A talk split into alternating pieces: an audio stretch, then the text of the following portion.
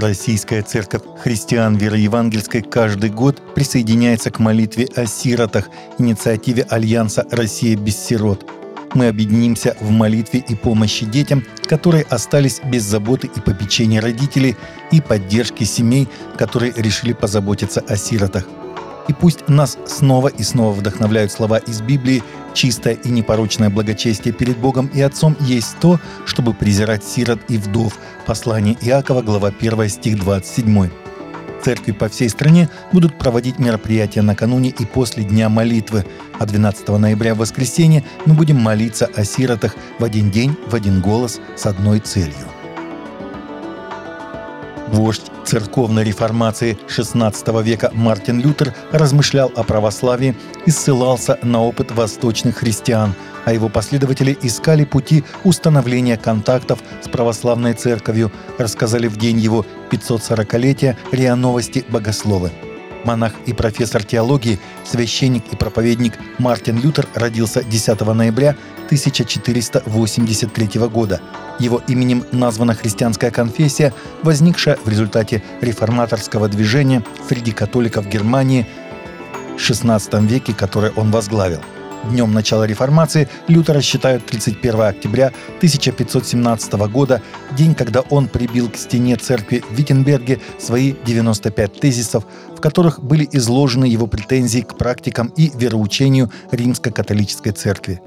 Римско-католическая церковь осудила Лютера папской буллой «Exsurge Domine», которая угрожала ему отлучением от церкви, но 10 декабря 1520 года он публично сжег ее в немецком Виттенберге.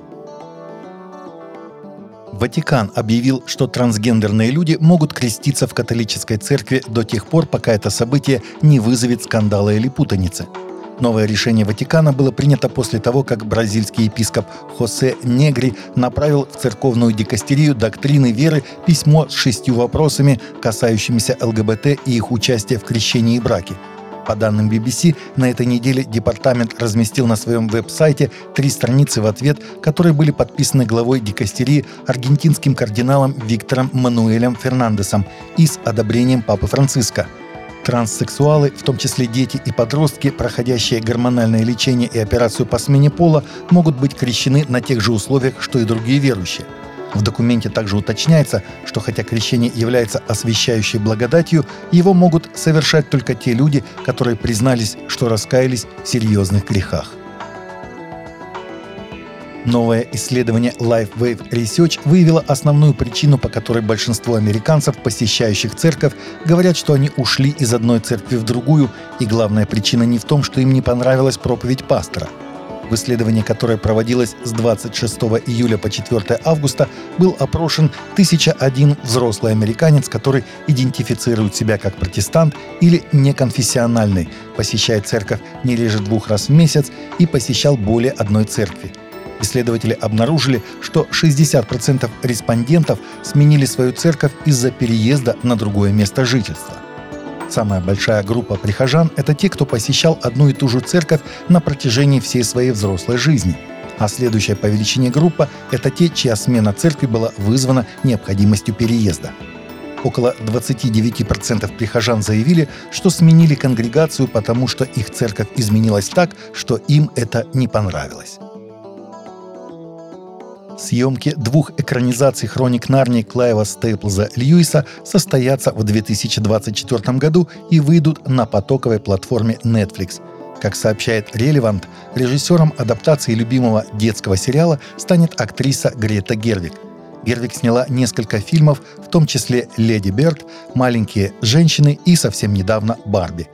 Как ранее сообщал Кристиан Хедлайнес, Гервиг подверглась критике за то, что снимала небольшие фильмы для крупных офисных проектов, таких как «Барби». Согласно The Hollywood Reporter, Disney ранее выпустила экранизации «Хроник Нарнии», в том числе «Лев, колдунья и платяной шкаф» в 2005 и «Принц Каспиан» в 2008, а Fox выпустила 3-й фильм «Путешествие на край света» в 2010 году.